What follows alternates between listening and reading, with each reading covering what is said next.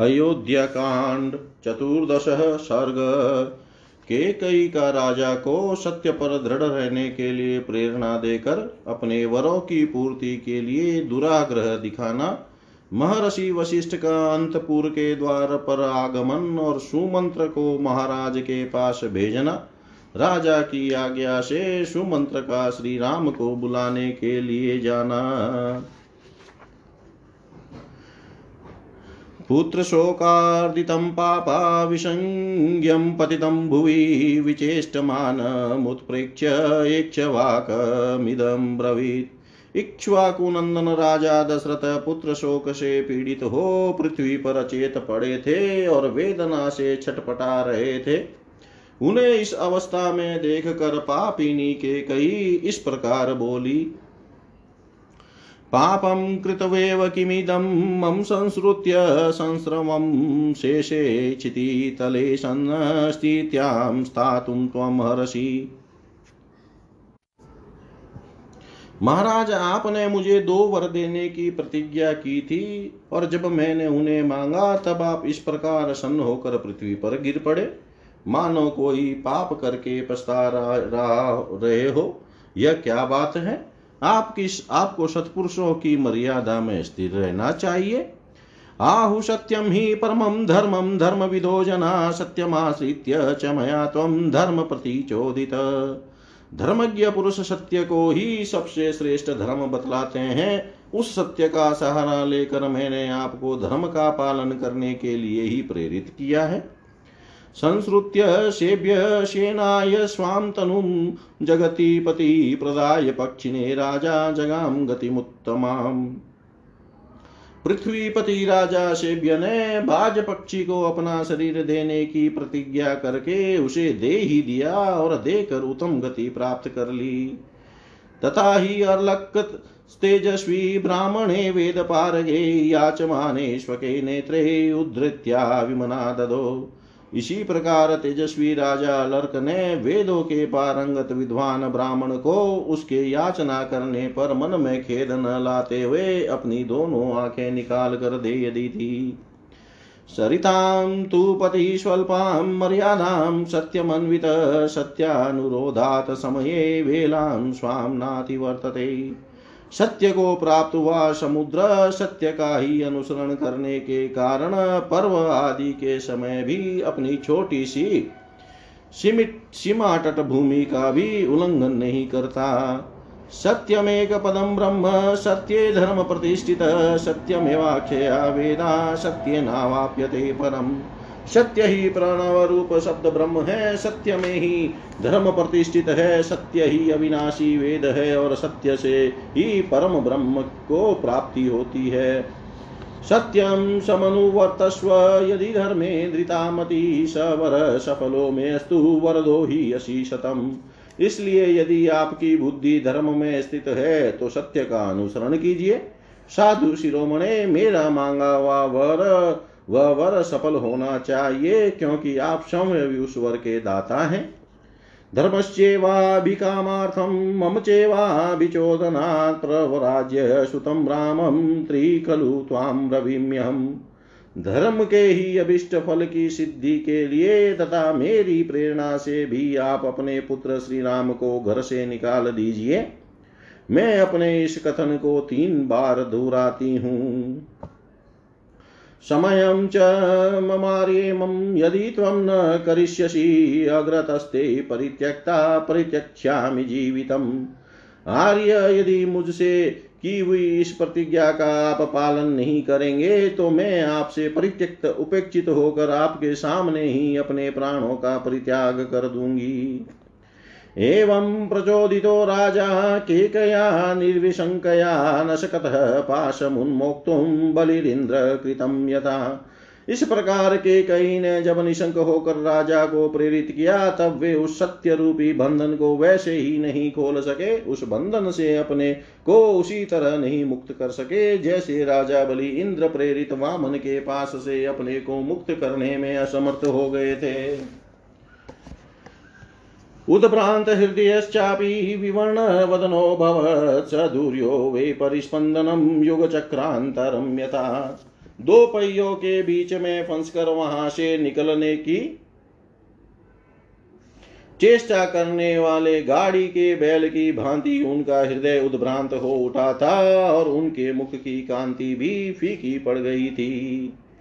विकलाभ्याम च नेत्राभ्याम पश्यन्मीं भूमिप कृच्छ्रादधैर्येण संस्तभ्य केकयमिदं ब्रवीत्। अपने विकल नेत्रों से कुछ भी देखने में असमर्थ से होकर भूपाल दशरथ ने बड़ी कठिनाई से धैर्य धारण करके अपने हृदय को संभाला और के कई से इस प्रकार कहा, यस्त्रे, यस्ते मन्त्रकृत पाणिरग्नो पापी मयादित सत्यञ्जामि स्वजं चेव तव पुत्रं सह त्वया पापिनी मैंने अग्नि के समीप समीप सांगुष्टम ते ग्रभयान गृहणामी सौभागत्वाय हस्तम इत्यादि वेदिक मंत्र का पाठ करके तेरे जिस हाथ को पकड़ा था, उसे आज छोड़ रहा हूँ। साथ ही तेरे और अपने द्वारा उत्पन्न हुए तेरे पुत्र का भी त्याग करता हूँ। प्रयाता रजनी देवी सूर्य सूर्यस्योदयनम प्रति अभिषेकाय ही जन स्वरिष्यति माम ध्रुवम। देवी रात बीत गई, सूर्योदय होते ही सब लोग निश्चय ही श्री राम का राज्याभिषेक करने के लिए मुझे शीघ्रता करने को कहेंगे। रामाभिषेक संभारेस्तदर्थमुपकल्पित रामं कारयितव्योत्मे, मृतस्य सलिलक्रियाँ सपुत्रया त्वया नेव कर्तव्या सलिलक्रिया, व्याहन्ता शशुवाचारे, यदि रामाभिषेचनम्। उस समय जो समान श्री राम के अभिषेक के लिए जुटाया गया है, उसके द्वारा मेरे मरने के बाद श्री राम के हाथ से मुझे जलांजलि दिलवा देना, परंतु अपने पुत्र सहित तू मेरे लिए जलांजलि न देना। न शक्तो अध्यास्मे हम द्रष्टुम दृष्ट्वा पूर्व तथा मुखम हतहर्षम तथानंदम पुनः जन्म वांगमुखम पापचारिणी, यदि तू श्री राम के अभिषेक में विघ्न डालेगी तो तुझे मेरे लिए जलांजलि देने का कोई अधिकार न होगा। मैं पहले श्री राम के राज्याभिषेक के समाचार से जो जन समुदाय हर्षोल्लास से परिपूर्ण उन्नत मुख देख चुका हूँ, वैसा देखने के पश्चात आज पुनः उसी जनता के हर्ष और आनंद से शून्य नीचे लटके हुए मुख को मैं नहीं देख सकूँगा। ताम तथा ब्रुवतस् तस्तस्य भूमिपश्य महात्मनः प्रभाता सर्वरी पुण्या मालिनी।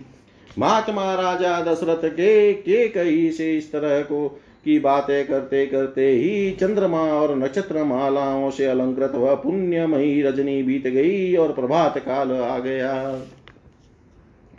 तथा पाप समाचारा ततः पाप समाचारा केकैः पार्थिवं पुनः उवाच वाक्यं वाक्यज्ञां रोषमूर्छिता तदंतर बातचीत के मर्म को समझने वाली पापाचारणी के कई रोष से मूर्छित सी होकर राजा से पुनः कठोर वच वाणी में बोली किमिदम भाष से राजन वाक्यम गरुरजोपमम आनाय तुम क्लिष्टम पुत्रम राम्यहारसी स्थापय राजे मम सुतं कृत्वा रामं वनेचरं निशपतनां च माँ कृत्वा कृतकृत्यो भविष्यसि। राजन आप विष और शूल आदि रोगों के समान कष्ट देने वाले ऐसे वचन क्यों बोल रहे हैं? इन बातों से कुछ होने जाने वाला नहीं है। आप बिना किसी क्लेश के अपने पुत्र श्री राम को यहाँ बुलवाइए। मेरे पुत्र को राज्य पर प्रतिष्ठित कीजिए और श्री राम को वन में भेजकर मुझे निष्कंटक बनाइए, तभी आप कृतकृत्य हो सकेंगे। स तुनैव तीक्ष्णेन प्रचोदेन हयोतम, राजा प्रचोदितो अभीक्षणं केकया वाक्यमब्रवीत् तीखे कोड़े की मार से पीड़ित हुए उत्तम अश्व की भांति के कई द्वारा बारंबार प्रेरित होने पर व्यथित हुए राजा दशरथ ने इस प्रकार कहा धर्मबन्धेन बद्धोऽस्मि नष्टा च मम चेतना ज्येष्ठं पुत्रं प्रियं रामं द्रष्टुमिच्छामि धार्मिकाम् मैं धर्म के बंधन में बंधा हुआ हूँ, मेरी चेतना लुप्त होती जा रही है, इसलिए इस समय मैं अपने धर्म परायण परम प्रिय ज्येष्ठ पुत्र श्री राम को देखना चाहता हूँ।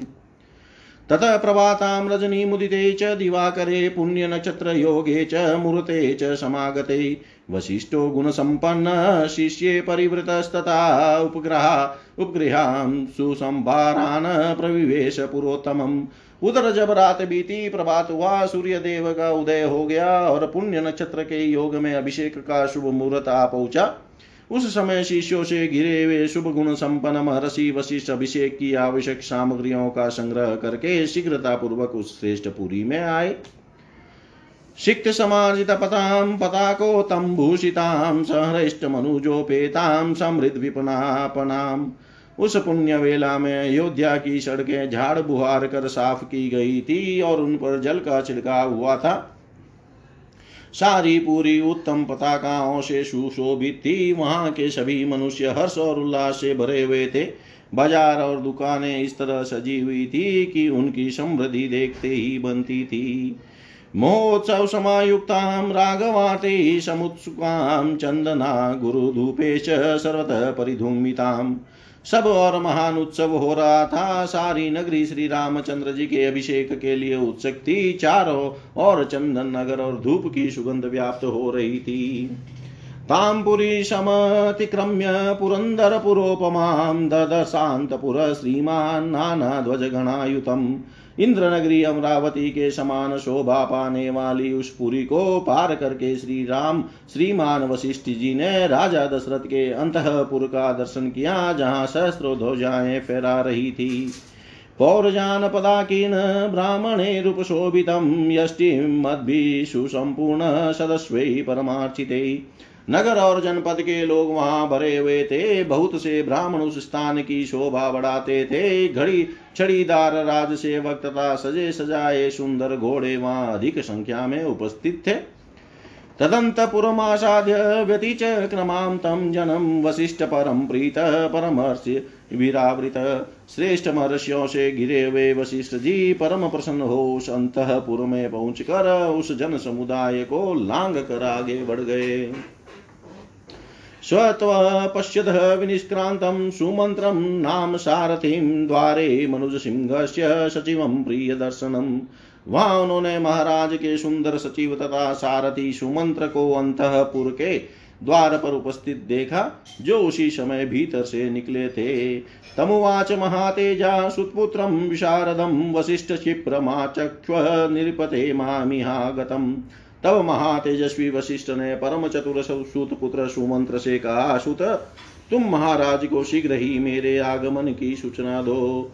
इमे गंगोदक घटः सागरेभ्यश्च काञ्चना औदुम्बरं भद्रपीठम् अभिषेकार्थमाहतम्।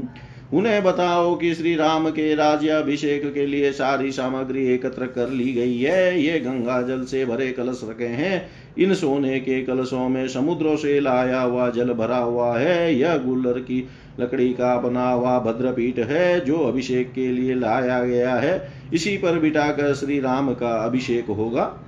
सर्वबीजानि गन्धा च, रत्नानि विविधानि च क्षौद्रं दधिधृतं लाजा दर्भाशु मनसः अष्टौ च कन्यारुचिरा मतश्च वरवारण चतुरश्वो रथः श्रीमान् निस्त्रिंशो धनुरुत्तमम् वाहनं नरसंयुक्तं, क्षत्रं च शशिसन्निभं, श्वेते च बालव्यजने भृङ्गारं च हिरण्मयं हेमदा हेमदापिनदश्च ककुन्ध्यान् पाण्डुरो वृष केसरी च चतुर्दृष्टो, हरिश्रेष्ठो महाबल। सिंहासनं व्याघ्रतनु समिदश्च उतासन सर्वे वादित्रसङ्गाश्च वेश्याश्चालङ्कृता स्त्रिय आचार्यां ब्राह्मणा गाव पुण्याश्च मृगपक्षिण, पौरजानपदश्रेष्ठा, निगमाश्च गणेशः। एते चान्ये च बह प्रीयमाणा, प्रियं वदाभिषेकाय रामस्य स तिष्ठन्ति पार्थिवे। सब प्रकार के बीज गंध भांति भांति के रत्न, मधु, दही, घी, लावा या खील, कुश, फूल, दूध, आठ, सुंदरी कन्याएँ मत गजराज, चार घोड़ों वाला रथ, चमचमाता व खड़ग, उत्तम धनुष मनुष्यों द्वारा ढोई जाने वाली सवारी, पालकी आदि। चंद्रमा के समान श्वेत छत्र, सफ़ेद चवर, सोने की झारी, स्वर्ण की माला से अलंकृत ऊँचे डोल वाला श्वेत पोत वर्ण का वृषभ चार दाढ़ों वाला सिंह महाबलवान उत्तम अश्व सिंहासन व्याघ्र चर्म समिधाएँ अग्नि सब प्रकार के बाजे बारांगनाएँ श्रृंगार युक्त सौभाग्यवती स्त्रियाँ, आचार्य, ब्राह्मण, गौ, पवित्र पशु, पक्षी, नगर और जनपद के श्रेष्ठ पुरुष अपने सेवक गणों सहित प्रसिद्ध प्रसिद्ध व्यापारी, ये तथा और भी बहुत से प्रियवादी मनुष्य बहुसंख्यक राजाओं के साथ प्रसन्नता पूर्वक श्री राम के अभिषेक के लिए यहाँ उपस्थित हैं। त्वरयस्व महाराजं यथा समुदिते हनि पुष्ये नक्षत्रयोगे च रामो राज्यमाप्नुयात्। तुम महाराज से शीघ्रता करने के लिए कहो, जिससे अब सूर्योदय के पश्चात पुष्य नक्षत्र में योग में श्री राम राज्य प्राप्त कर लेंगे। इति तस्य वच श्रुत्वा सुतपुत्रो महाबलस्तुवन नृपति शार्दूलं प्रविवेश निवेशनम्। वशिष्ठ जी के ये वचन सुनकर महाबली सूतपुत्र सुमंत्र ने राज सिंह दशरथ की स्तुति करते हुए उनके भवन में प्रवेश किया। तं तु पूर्वोदितं वृद्धं द्वारस्था राजसम्मता न शोकुरभिशरोधुराज्ञप्रियचिकीर्षिव राजा का प्रिय करने की इच्छा रखने वाले और उनके द्वारा सम्मानित द्वारपाल उन बुढ़े सचिव को भीतर जाने से रोक न सके क्योंकि उनके लिए पहले से ही महाराज की आज्ञा थी कि ये किसी समय भी भीतर आने से रो, रोके न जाए। स समीपस्थितो राज्ञस्तामवस्थामजज्ञिवान् वाग्भिः परमतुष्टाभिरभिष्टोतुं प्रचक्रमे। सुमंत्र राजा के पास जाकर खड़े हो गए। उन्हें उनको उस अवस्था का पता नहीं था, इसलिए वे अत्यंत संतोषदायक वचनों द्वारा उनकी स्तुति करने को उद्यत हुए।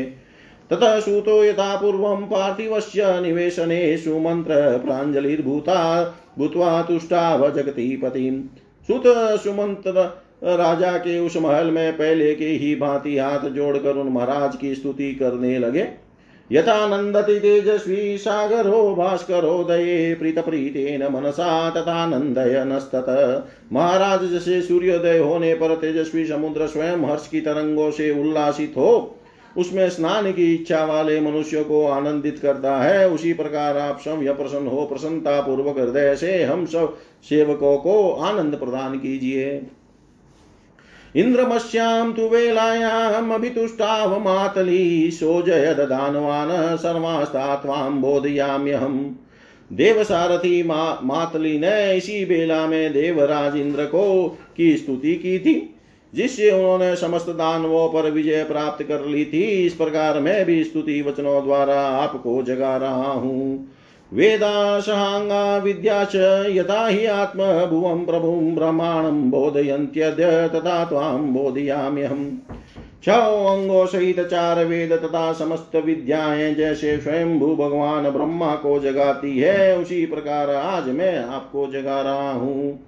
आदित्य स चन्द्रेण यथा भूतधरां शुभां बोधयत्यद्य पृथिवीं त्वा तथा त्वां बोधयाम्यहम्।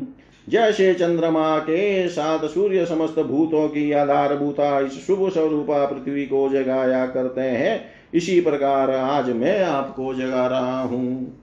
उत्तिष्ठ उत्तिष्ठ सु महाराज, कृतकौतुक, मंगल, विराजमानो वपुषा में दिवाकर। महाराज, उठिए। और उत्सव कालिक मंगल कृत्य पूर्ण करके वस्त्राभूषणों से सुशोभित शरीर से सिंहासन पर विराजमान होइए। फिर मेरु पर्वत से ऊपर उठने वाले सूर्य देव के समान आपकी शोभा होती रहे। सोम सूर्यो सूर्योचकाकुत्स्थ शिव वै श्रवणावपि वरुणाश्चाग्नि रिन्दद्रश्च विजयं प्रतिसन्तु ते ककुतस्तः कुल नंदन चंद्रमा सूर्य शिव कुबेर वरुण अग्नि और इंद्र आपको विजय प्रदान करे। गता भगवती रात्रि कृतम कृत्यमिदं तव। बुद्ध्य बुद्ध्यस्वनृपशार्दूलं कुरु कार्यमनन्तरम् राज सिंह भगवती रात्रि देवी विदा हो गई। आपने जिसके लिए आज्ञा दी थी, आपका वह सारा कार्य पूर्ण हो गया। इस बात को आप जान लें और इसके बाद जो अभिषेक का कार्य शेष है, उसे पूर्ण करें। उदतिष्ठतः रामस्य समग्रं विषेचनं पौरजानपदाश्चापि नेगमश्च कृतांजलि श्री राम के अभिषेक की सारी तैयारी हो चुकी है। नगर और जनपद के लोग तथा मुख्य मुख्य व्यापारी भी हाथ जोड़े हुए उपस्थित है। स्वयं वशिष्ठो भगवान ब्राह्मणे सतिष्ठति क्षिप्र। माज्ञाप्यतां राजन् राघवस्याभिषेचनम् राजन ये भगवान वशिष्ठ मुनि ब्राह्मणों के साथ द्वार पर खड़े हैं। अतः श्री राम के अभिषेक का कार्य आरंभ करने के लिए शीघ्र आज्ञा दीजिए। यथा हि यथा ह्यापाला पशवो, यथा सेना हि नायका, यथा चंद्रम बिना रात्रि, यथा गावो बिना वृषम। एवं हि भविता राष्ट्रं यत्र राजा न दृश्यते, एवं तस्य वच श्रुत्वा शान्त्वपूर्वमिवार्थवत् जैसे चरवाहों के बिना, पशु सेनापति के बिना, सेना चंद्र चंद्रमा के बिना, रात्रि और सांड के बिना गौों की शोभा नहीं होती। ऐसे ही दशा उस राष्ट्र की होती है, जहाँ राजा का दर्शन नहीं होता है। अभ्यकीर्यत शोकेन भूय एव महीपति।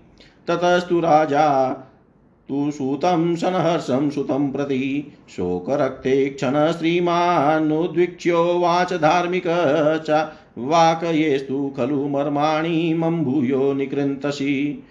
सुमंत्र के इस प्रकार कहे हुए सांत्वना पूर्ण और सार्थक वचन को सुनकर राजा दशरथ पुनः शोक से ग्रस्त हो गए। उस समय पुत्र के वियोग की संभावना से उनकी प्रसन्नता नष्ट हो चुकी थी। शोक के कारण उनके नेत्र लाल हो गए थे। उन धर्मात्मा श्रीमान नरेश ने एक बार फिर, एक बार दृष्टि उठाकर सूत की ओर देखा और इस प्रकार कहा, तुम ऐसी बात कर सुनाकर मेरे मर्म स्थानों पर और अधिक आधात क्यों कर रहे हो? सुमंत्र करुणम श्रुवा दृष्ट्वा दीनम च पार्थिवम प्रगृहीतांजलि किंचित तस्मा देशादपाक्रमत राजा के यह करुण वचन सुनकर और उनकी दीन दशा पर दृष्टिपात करके सुमंत्र हाथ जोड़े हुए उस स्थान से कुछ पीछे हट गए। यदा वक्तुं स्वयं देन्यान शशाक महीपति तदा सुमंत्रम मंत्रज्ञा के कई प्रतिवाच जब दुख और दीनता के कारण राजा स्वयं कुछ भी न कर सके, तब मंत्रणा का ज्ञान रखने वाली के कई ने सुमंत्र को इस प्रकार उत्तर दिया। सुमंत्र, राजा रजनी राम रामः स समुत्सुक, प्रजागर, परिश्रांतो निद्रावशमुपागत सुमंत्र, राजा रात भर श्री राम के राज्याभिषेक जनित हर्ष के कारण उत्कंठित होकर जागते रहे हैं। अधिक जागरण से थक जाने के कारण इस समय इन्हें नींद आ रही, आ गई है। तद गच त्वरितं सूत राजपुत्रं यशस्विनं राम मानाय भद्रम ते नात्र कार्याम विचारणा। अतः सुत, तुम्हारा भला हो, तुम तुरंत जाओ और यशस्वी राजकुमार श्री राम को यहाँ बुला लाओ। इस विषय में तुम्हें कोई अन्यथा विचार नहीं करना चाहिए। अश्रुत्वा राजवचनम कथम गच्छामि भामिनी, तत्श्रुत्वा मंत्रिणो वाक्यम राजा मंत्रिणमब्रवीत् तब सुमंत्र ने कहा, भामिनी, मैं महाराज की आज्ञा सुने बिने बिना कैसे जा सकता हूँ? मंत्र की बात सुनकर राजा ने उनसे कहा, सुमंत्र रामं द्रक्ष्यामि, शीघ्रमानय सुंदरम समन्यमान कल्याणम हृदय नंद च।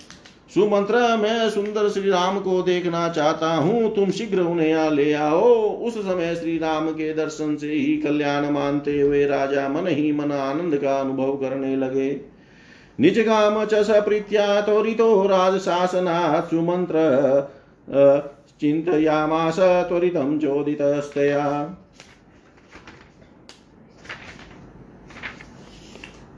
इधर सुमंत्र राजा की आज्ञा से तुरंत प्रसन्नता पूर्वक वहाँ से चल दिए। के कई ने जो तुरंत श्री राम को बुला लाने की आज्ञा दी थी, उसे याद करके वे सोचने लगे, पता नहीं यह उन्हें बुलाने के लिए इतनी जल्दी क्यों मचा रही है। व्यक्तं रामाभिषेकार्थे यायास्यति धर्मराटिति सूतो मतिं कृत्वा हर्षेण महता पुनः। महातेजा राघवस्य दिदृक्षया सागरहृदयसङ्काशा सुमन्त्रोऽन्तपुराचुवात् निष्क्रम्य जनसंवादं ददर्शद्वारमग्रत। जान पड़ता है श्री रामचंद्र के अभिषेक के लिए ही यह जल्दी कर रही है। इस कार्य में धर्मराज राजा दशरथ को अधिक आयास करना पड़ता है। शायद इसलिए यह बाहर नहीं निकलते। ऐसा निश्चय करके महातेजस्वी सुत सुमंत्र फिर बड़े हर्ष के साथ श्री राम के दर्शन की इच्छा से चल पड़े। समुद्र के अंतवर्ती जलाशय के समान सुंदर अंतपुर से निकलकर सुमंत्र ने द्वार के सामने मनुष्यों की भारी भीड़ एकत्र हुई देखी। ततः पुरस्तात सहसा विनिश्रितो महीपते द्वार गतान विलोकयन। ददश पौरान् विविधान् महाधनानुपस्थितान् द्वारमुपेत्यभिष्ठितान् राजा के अंतपुर से सहसा निकल कर सुमंत्र ने द्वार पर एकत्र हुए लोगों की ओर दृष्टिपात किया। उन्होंने देखा, बहुसंख्यक पूर्वासी वहाँ उपस्थित थे और अनेकानेक महाधनी पुरुष राजद्वार पर आकर खड़े थे। इतिहासे श्रीमद्रामायणे वाल्मीकियै आदिकाव्यै अयोध्याकाण्डे चतुर्दशः सर्गः। सर्वं श्रीशां सदाशिवाय अर्पणम् अस्तु ॐ विष्णवे नमः। ॐ विष्णवे नमः। ॐ विष्णवे नमः।